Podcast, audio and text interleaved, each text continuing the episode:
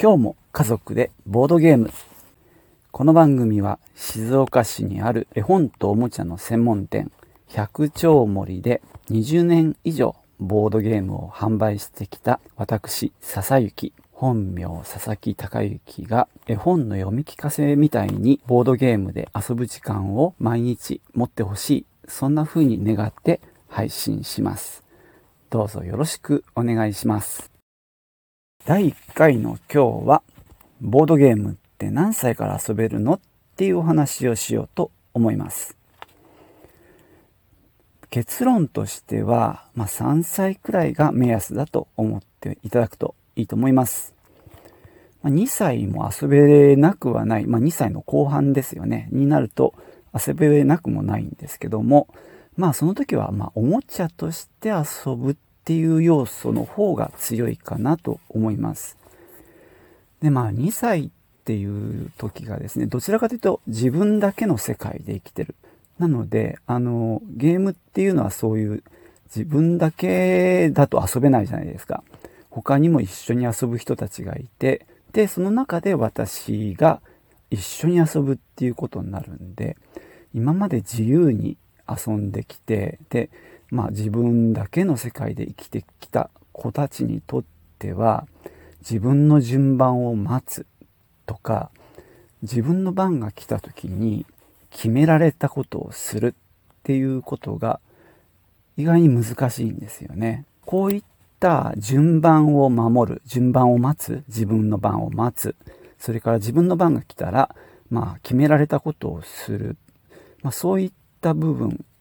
つまりこれはですね、ボードゲームをやるっていうことは一つの場を共有するっていうことじゃないかなって僕は思ってるんですけども、そこの場に参加するための大前提としてのルールっていうのがあると思うんですよね。ルールっていう言い方がね、ちょっと僕の中では混在していて、今言ったような本当の大前提ですよね。順番を守る、決められたことをする、あるいは最後までやるとかですね、途中で抜けちゃわないってことですけどね、あるいはズルをしないとか、あるいはね、ゲーム中に他のことやっちゃわないとかですね、そういった割とみんなでこのゲームっていう場を共有するために必要なルールっていうのと、ゲームそのもののルールブック、説明書に書いてあるルールっていうのがあると思うんですけども、今ちょっとね申し上げてるのはその大前提としてのルールなんですけど、いい言葉がなくって僕は悩んでて、とりあえずだいぶ前から言ってるのが、ゲームの作法って僕は、仮に呼んでるんですけども、作法っていうとちょっとねなんか硬いしなんかうるさいなって思うからあんまり使いたくないんですが、マナーでもないしモラルとかね、不分律とか礼儀とかね、いろいろ考えたんですけど、なんとなくしっくりこないんですけども、実はルールっていう言い方が一番本当は近いんですけどね。でもこのゲームに参加するための大前提としてのルール、仮にゲームの作法なんですけども、これを身につける必要があるっていうことなんですね。3歳ぐらいからがそれができるよっていう話をしたんですけども、そのためにですね、どんなゲームを選べばいいかっていう話をまたね、別の回でまたお届けしようと思うんですけども、基本的にはすごく簡単であるっていうことが必要です。あんまりやることが多くない。本当に番が回ってきたら、例えば A っていうことをして終わり。で、次の人に回って、で次の人も何か A っていうアクションをする。本当に単純なことでまずは遊ぶっていうことがいいんじゃないかなとは思ってます。ちなみにですけども、2歳半から遊べるゲームっていうのが実はありまして、もうそれこそ10年前ぐらいに出たラベンスバーガー社のテディメモリーっていうのがね出た時は結構僕らは驚愕して、2歳半からって書いてあるって、それまでのゲームってやっぱ3歳から3プラスって書いてあるものばっかだったんですよね。で、2歳半のが出てきたっていうので驚愕したんですけども、その後ですね、幅からで初めてのゲーム、果樹園とかフィッシングなんていうねシリーズが出てきました。ここで共通しているのは、最初はね、ゲームとして遊ぶんじゃなくって、おもちゃとして遊ぶっていう前提なんですよね。テディメモリーで言えば、クマさんのカードで、クマさんが、パンダだったり、グミだったり、チョコレートだったりして、それがペアになってる神経衰弱なんですけども、神経衰弱として最初から遊ぶんではなくって、例えば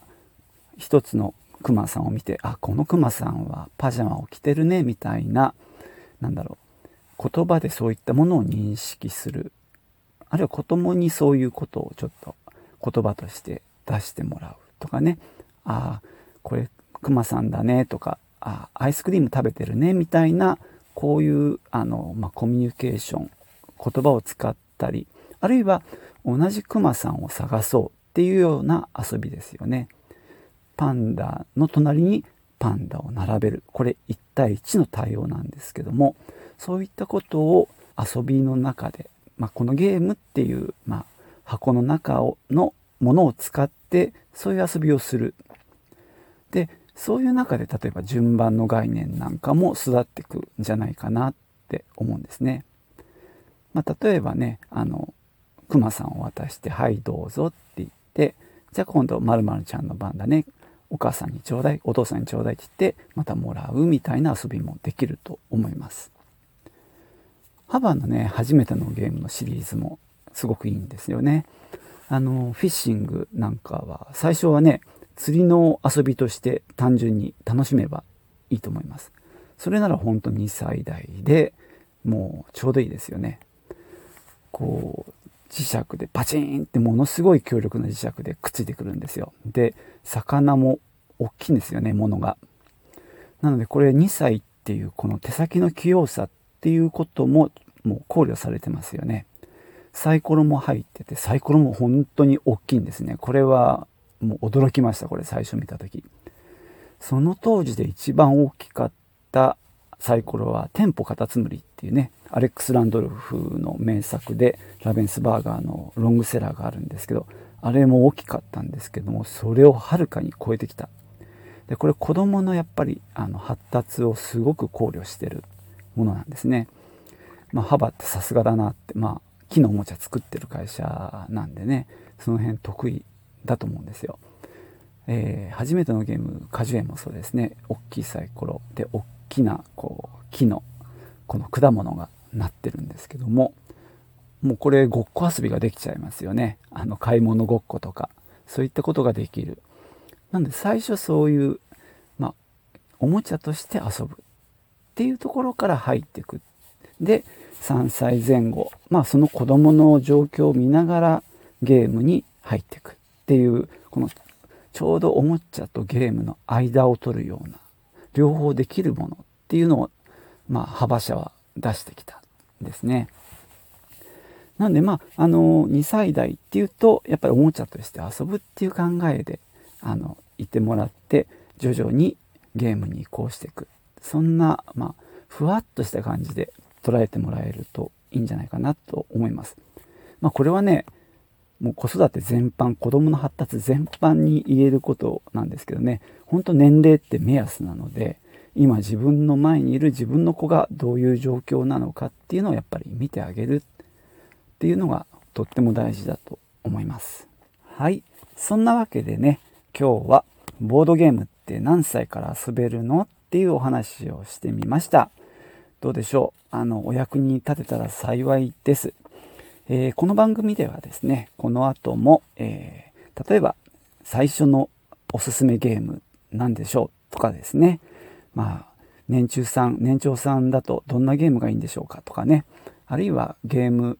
ジャンル別におすすめが何があるかなんていうこともお話ししていきたいなと思ってます。何かね、聞いてみたいってことがありましたら、お気軽に、私のツイッターの方でですね、質問箱を作りますので、よかったらそちらでご質問ください。それではね、今回の配信はここで終わりたいと思います。最後までお聞きいただきましてありがとうございました。ではまたね。チュース。